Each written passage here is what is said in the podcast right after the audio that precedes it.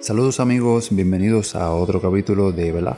Eh, mensaje de hoy. El mensaje de hoy es que la mayoría de las personas, o sea, todas las personas, mejor dicho, tenemos que aprender entre ensayo y error.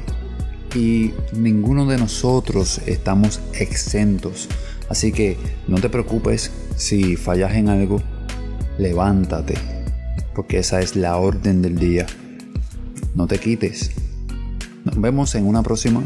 Recuerda, hay que tener sustancia. Adiós.